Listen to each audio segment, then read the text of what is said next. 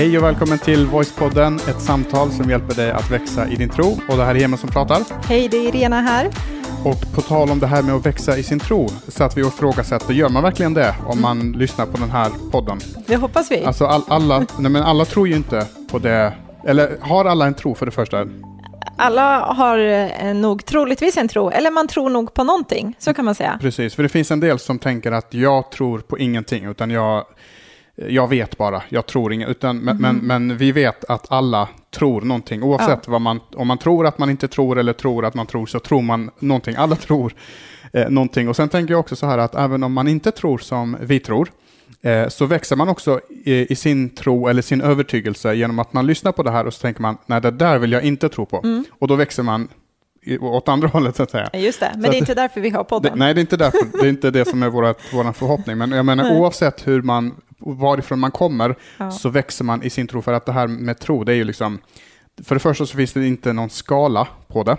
Eh, och för det andra så befinner vi oss alla någonstans på den här icke-skalan eh, mm. och vi är alla på en resa. Så är det. Eh, och tro är ju som vi vet någonting som inte är statiskt. Det står liksom inte still utan antingen så växer vi i mm. våran tro, i våran övertygelse eller så, så minskar liksom våran tro. Så den står liksom aldrig still. Nej. Eh, så då stämmer ju faktiskt våran lilla devis, eller vad man ska säga, som vi kör i början. Att vi hoppas att det här ska hjälpa människor att växa i sin tro. Precis. Men det vi försöker säga här, det var en jättebra förklaring för Astehemen, men oavsett vart du befinner dig i den här resan med tro, om du är nyfiken på den kristna tron, har aldrig hört talas om den kristna tron eller är helt insatt i det, oavsett vart du liksom kategoriserar dig själv i det här, så hoppas vi att du ska kunna eh, känna att ja, men jag lär mig någonting och det är intressant och eh, förhoppningsvis också att du får någonting av den här podden. Just det. Så eh, välkommen du som lyssnar. Yes, och nu kommer vi ju prata om eh, våra tema som mm. vi startade i förra avsnittet. Det här är avsnitt tre i hela eh, poddseriens historia. Ja. Och eh, våran podd i alla fall, inte poddhistorien i, i största allmänhet. Eh, men andra avsnittet i våra tema vänner. Och just eh, det här avsnittet heter Den som Jesus älskade.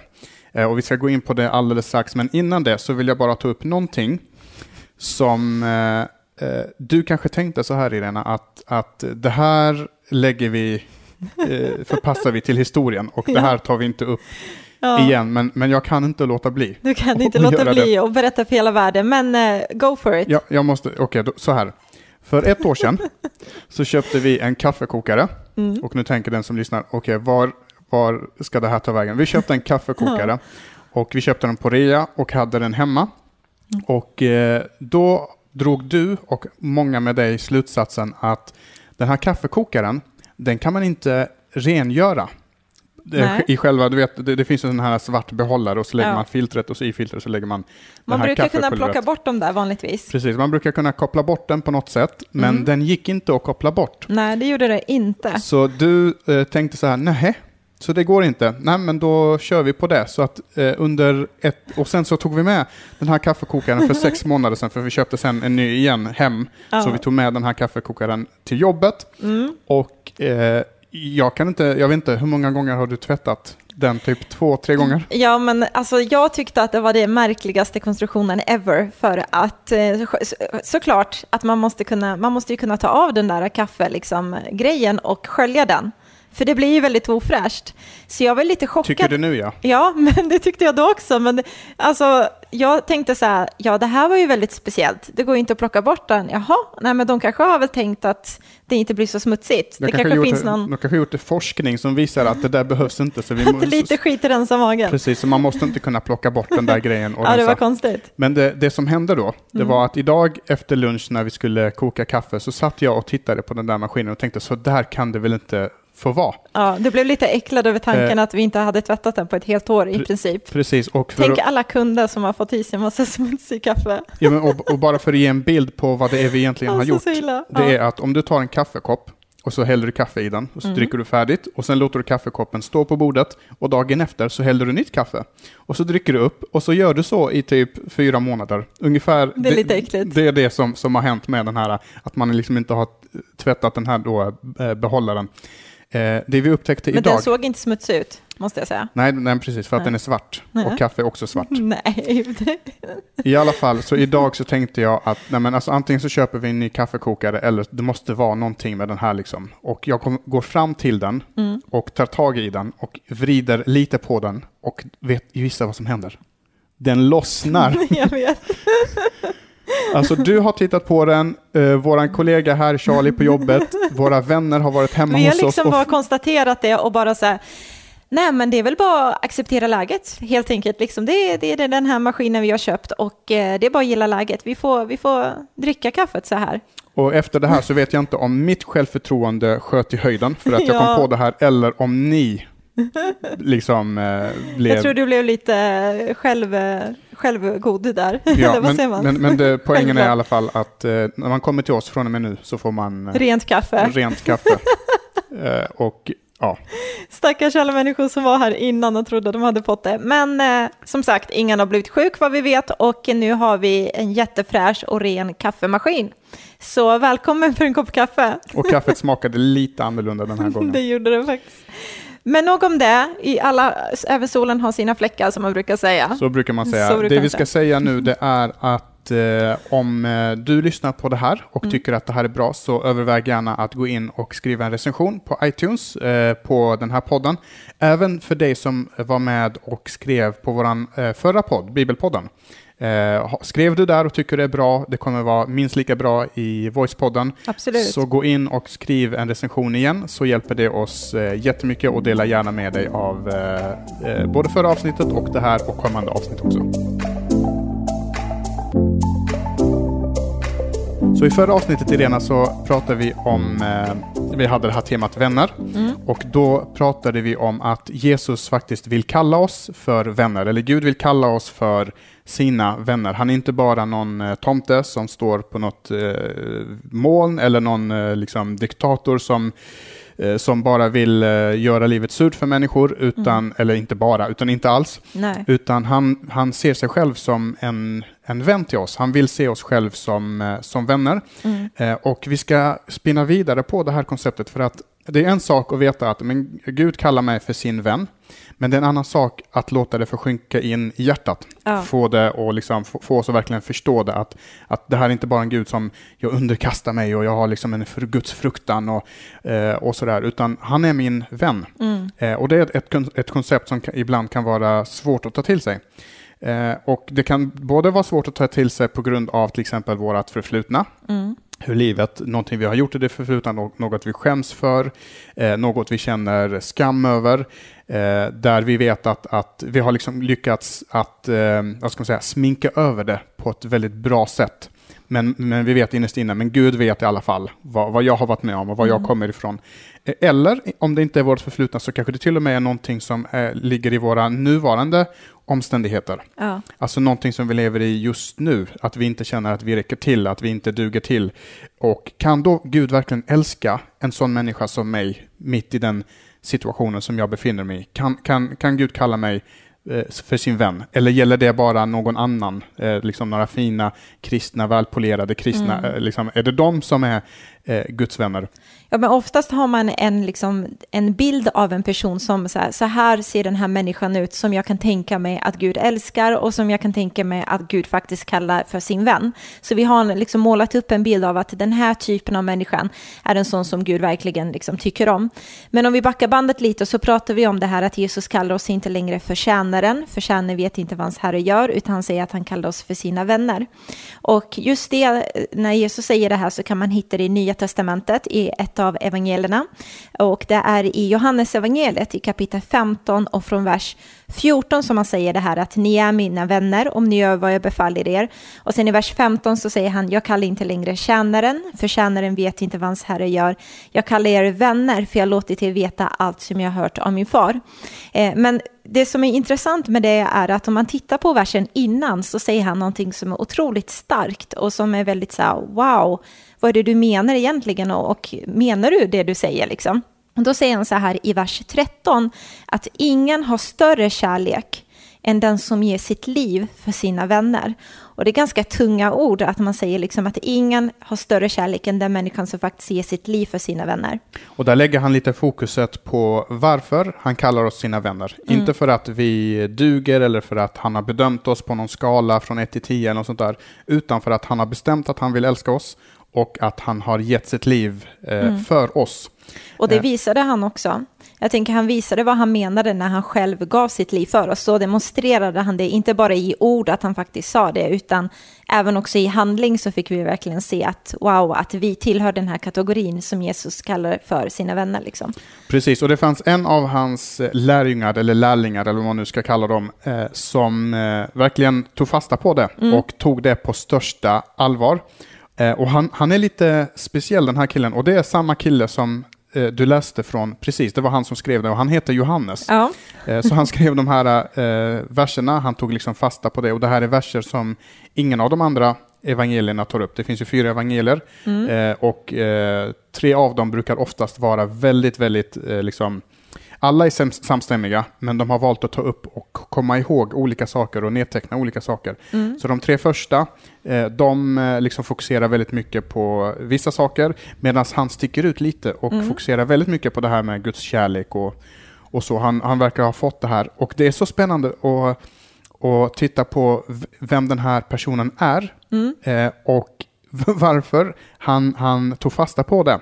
Eh, så jag tänkte att vi skulle titta på lite, Johannes eh, lite grann. Det gör vi, absolut. Och så ska vi titta på, är han en sån här eh, perfekt människa? Och på grund av att han är så perfekt, på grund av att han är så himla grym, så har han förstått att Gud älskar nog mig. Mm. Liksom. Eller finns det, förstod han det utifrån något annat perspektiv? Ja. För att han var inte så perfekt som vi ska titta på alldeles strax. Nej, och det är jätteskönt att han inte var det, för jag kan ju känna igen mig i Johannes jättemycket när man tittar lite närmare på det. Men han gjorde ju faktiskt någonting speciellt och det var någonting som är lite annorlunda och det var att Johannes, han gav ju sig själv ett smeknamn. Och så tänker man så här, men vad är det, vad är det som är så konstigt med det? Och jag tycker så här att om du ger någon annan människa en smeknamn, om jag kallar dig för liksom Plutten, säger mm. vi så. Det gör hon eh, inte bara så att nej, nej, precis.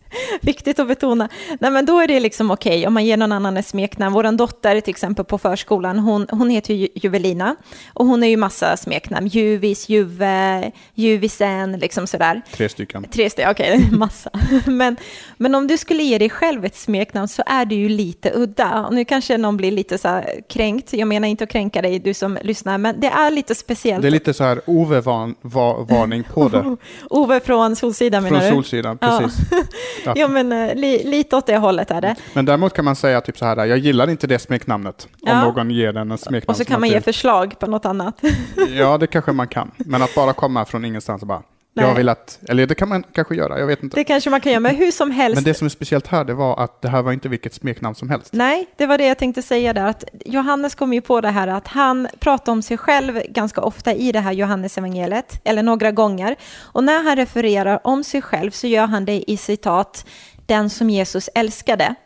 Hens därav titeln på, den här, på det här avsnittet. Precis, eh, så lite så här kan man ju liksom måla upp ett scenario att han skulle komma fram och bara hej, jag heter Johannes, men du kan kalla mig den som Jesus älskade. så man kan tycka så här, okej, okay, du är lite speciell, men eh, visst, liksom. Och man kan ju undra lite, varför gör Johannes det här? För att han är verkligen väldigt säker med, liksom, eh, han låter ju självsäker. Mm. Eh, han, han nämnde det inte bara en gång, han nämnde det alltså, genomgående genom hela det här mm. Johannes evangeliet så nämner han det upprepade gånger. Ja, men det gör han och han verkar verkligen mena det varenda gång det. också och tro på det, precis.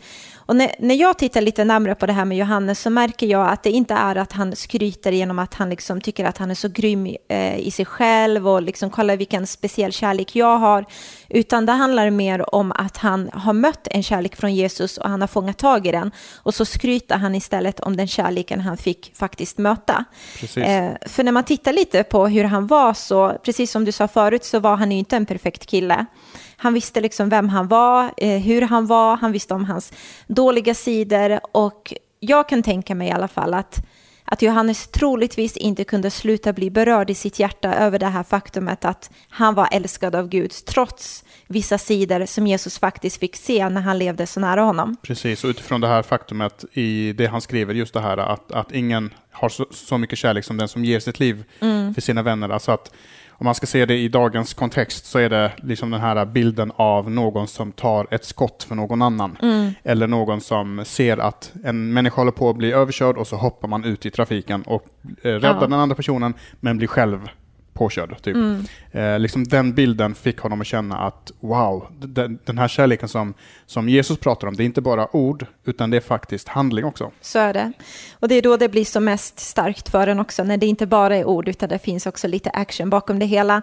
Men det jag tänker på in, innan vi går in på och tittar på lite av de ruffiga sidorna som Johannes hade, så tänker jag på det här att jag blir i alla fall påmind gång på gång över att att Gud älskar oss inte faktiskt för att vi är så himla duktiga i oss själva eller för att vi är så perfekta eller för att våra liv är jätte, jättebra Nej. eller för att vi kommer från en viss familj eller känner vissa personer utan för att han är god och han är kärlek och han har valt att älska oss och kalla oss för sina vänner. Mm. Och det tycker jag lyser igenom när vi tittar på Johannes. Och inför en, alltså in, inför, han kallar ju oss för sina vänner. Ja. Och så tänker jag så här, om man ska ta paralleller eh, av vänner i det verkliga livet, Mm. så är det så att eh, om jag har en, en vän, Ja. eller inte om, jag har en vän, eh, och, men, My only friend. precis, men inför mina Mm. vänner, då, då har inte jag behovet av att imponera. Nej, Det är klart att om, om jag lagar en god middag och jag får lite uppmuntran så är det alltid kul. Liksom. Men jag känner inte det här behovet att hela tiden imponera, att visa mina senaste grejer jag har köpt eller att Mm. berätta. Liksom,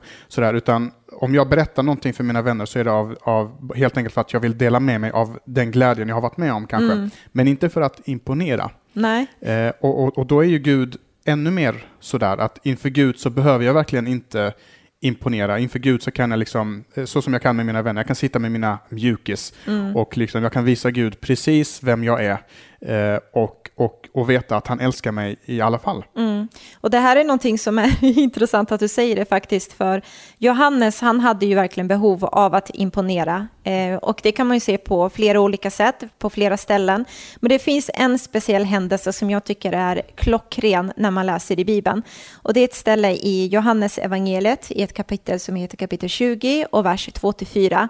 Då står det så här att kvinnorna de kom till graven, de skulle titta till där och så märker de att Jesus är inte där, han är borta. Det här var alltså när Jesus eh, blev korsfäst Precis, och och de- begravd. Exakt. Så äh, kvinnorna kommer dit som sagt och märker att han är inte där, så då springer de tillbaka till lärjungarna och berättar om hela situationen.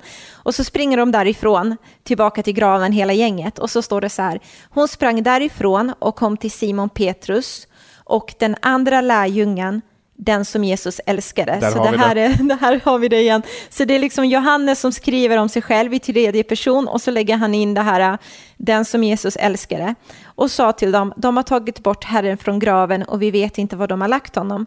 Då rusade Petrus och den andra lärjungen ut mot graven. Båda sprang på samma gång, men den andra lärjungen, ni vet den som Jesus älskade, han sprang fortare än Petrus och kom först fram till graven.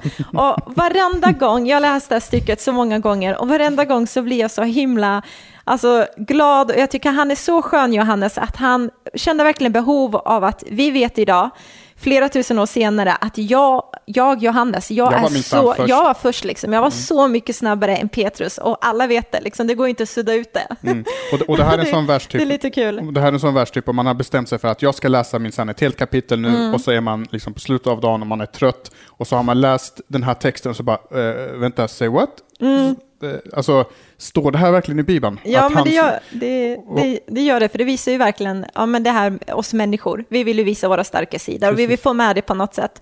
Men jag, jag tänker på det här att, varför hade han så enormt behov av att imponera? Och jag vet inte, alltså har du träffat på människor någon gång som har haft så här behov av att imponera och behov av att hävda sig? Jo men, jo men det har man. När man i stora samlingar, när man möter människor så Mm. hälsar de ibland, på tal om det här med att ge sig själv ett smeknamn, de hälsar med sina liksom långa titlar eller, Ja.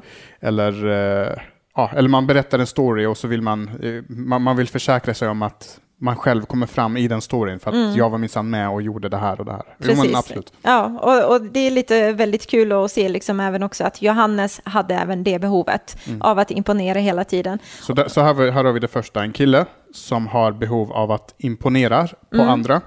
Eh, men han kallade sig ändå för den som Jesus älskade.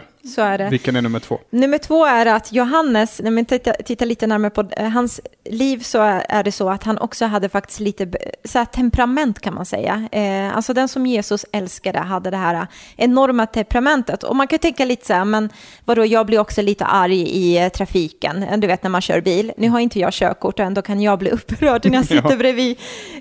Så, men... Inte bara på mig ska vi tillägga. Nej, inte bara på dig, Utan utan, på den som kör som en galning. Och ibland så har man tänkt den här tanken att man kanske i en liten mängd, bara en liten mängd, har velat kanske troligtvis skada den andras bil på grund av hur de kör.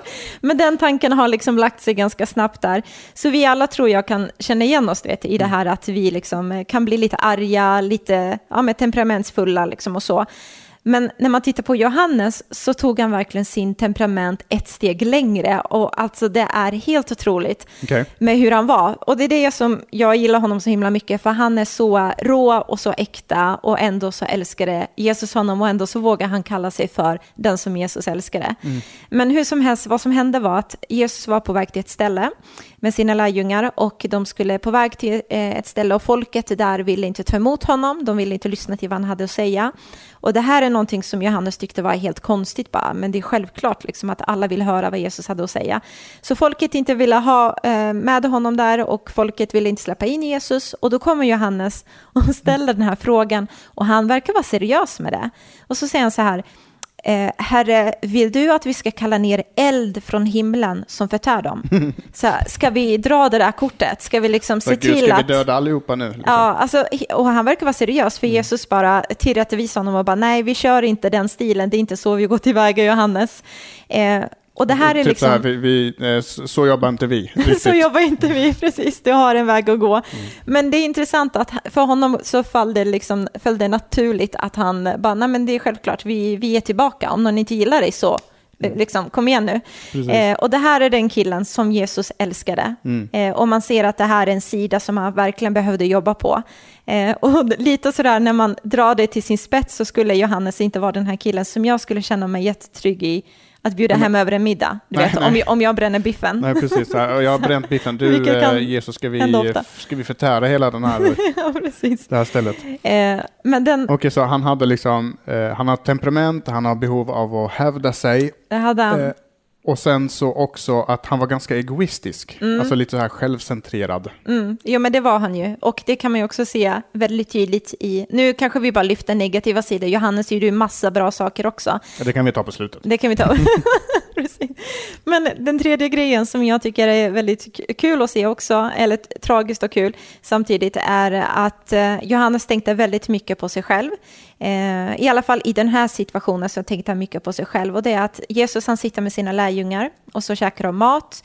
Och han vet att snart är det dags för honom att de kommer komma och korsfästa honom. Liksom snart är det dags för honom att bli eh, hånad, spottad. Folk kommer slå honom. Han kommer uppleva en enorm ångest. Han vet allt det här fruktansvärda, tuffa som väntar honom. Och det är liksom en känsloladdad situation som han befinner sig i tillsammans med sina lärjungar. De sitter och äter mat och han försöker måla upp en bild för dem att vad det är som väntar dem. Han försöker förbereda dem känslomässigt för vad som ska komma snart. Och mitt i det här så kommer Johannes och så ställer han en fråga till Jesus.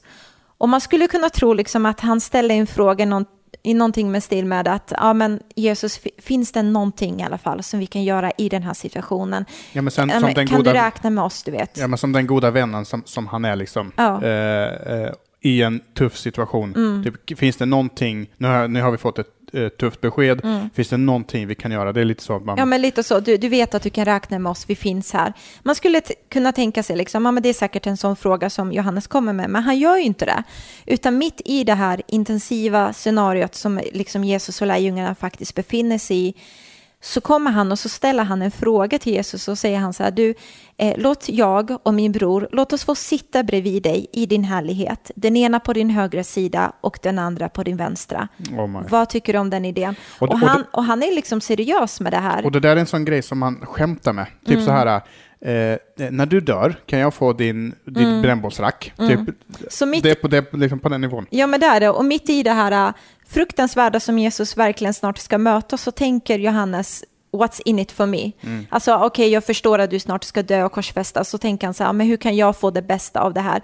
Så han hade sidor i sitt liv som inte var de bästa sidorna, som kanske är sådana sidor som vi kan tänka så här, men hur kan Gud älska en sån person? Eller hur kan Gud vilja vara en vän med sån? Måste man inte fixa till de här sidorna först innan Gud kallar dig för sin vän och älskar dig? Men Precis. det verkar inte vara så i det här fallet. Nej, och det här var alltså den som Jesus älskade. Mm. Han var eh, egoistisk, han var eh, självcentrerad, han hade temperament och han hade en eh, känsla för att hävda sig. Liksom. Mm. Han ville visa vem, vem han var. Och antingen så känner man igen sig i någon av de här tre attributen som Johannes hade, eller så har man alla tre. Mm. Eller så är det någonting helt annat. Men eh, alla har vi någonting som vi kanske inte är helt stolta över, mm. eh, som gör oss eh, operfekta som eh, människor. Mm. Eh, men då är frågan, hur kan vi säga, precis som Johannes säger, jag är den som Jesus älskade. Mm. För det är, ju, det, det är ju det, det står inte att jag är den enda som Jesus älskade. Nej. Eh, det, det, är inte helt korrekt att säga.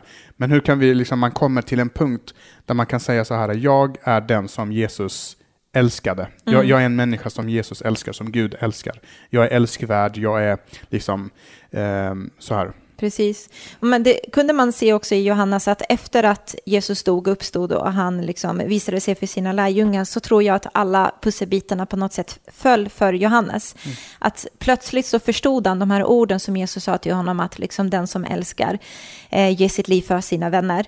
Eh, och, och, då tror jag att det liksom landade oerhört starkt i hans hjärta att han fick se wow, okej okay, nu förstår jag vad Jesus verkligen menade. Och det är precis det man ska tänka på att när när vi läser det här som Johannes skriver så måste vi komma ihåg att han skrev det i efterhand. Mm. Alltså alla de här händelserna, att, att han ville ta kål på en hel by, att han eh, frågade om han fick sitta på Guds högra sida trots att Jesus precis har meddelat att han ska snart bli korsfäst. Alla de här grejerna, det skrev han i efterhand, så han hade lite facit i handen. Så när han säger just det att eh, jag är den lärjungen som Jesus älskade, så gjorde han det just i ljuset av allt det som hände sen. Ja, men absolut. Eh. Alltså Johannes evangeliet, det hade ju kunnat handla om hur enormt duktig Johannes var, liksom allt det han gjorde för Jesus, han gjorde en massa saker liksom. Men istället så väljer han att även få med de här sidorna hos sig själv när han läser det och det blir så oerhört starkt för honom att gång på gång så ser vi hur liksom Johannes evangeliet eh, så, så, visar liksom Johannes sina brister eh, och visar också att trots sina brister så fortsätter Jesus att älska honom. Och jag tror att när han ser tillbaka, som du säger så skrev han ju efteråt allt detta, när han var med om det här, så tror jag att de här orden av Jesus ekade enormt starkt i hans hjärta när, när Jesus sa det där att ingen har större kärlek än den som ger sitt liv för sina vänner. Mm. Att det liksom blev så starkt för honom, att han kände så här, wow, jag är hans vän mm. och jag är verkligen den som Jesus älskade. Och hela den här storyn, eh, det vi kan ta från det här, det är en story som ger oss lite självförtroende. Mm. Eh, självförtroende är egentligen fel ord, för det är inte förtroende i oss själva, men förtroende i att vi faktiskt är älskade. För att om Johannes, om, om, om Jesus kunde älska Johannes, om Jesus kunde få Johannes, som var så bristfällig, och få honom att känna sig älskad, mm. så kan du och jag och den som lyssnar också känna sig som, som älskad. Eh, Absolut. Inte för någonting vi ska gå och göra nu när vi stänger av den här podden och så går vi och eh, gör någonting för att uppnå det här, utan bara en, en, en, en tillit och ett förtroende i Gud att, att du bevisade din kärlek för mig genom att du gick och dog för mm. mig, din vän.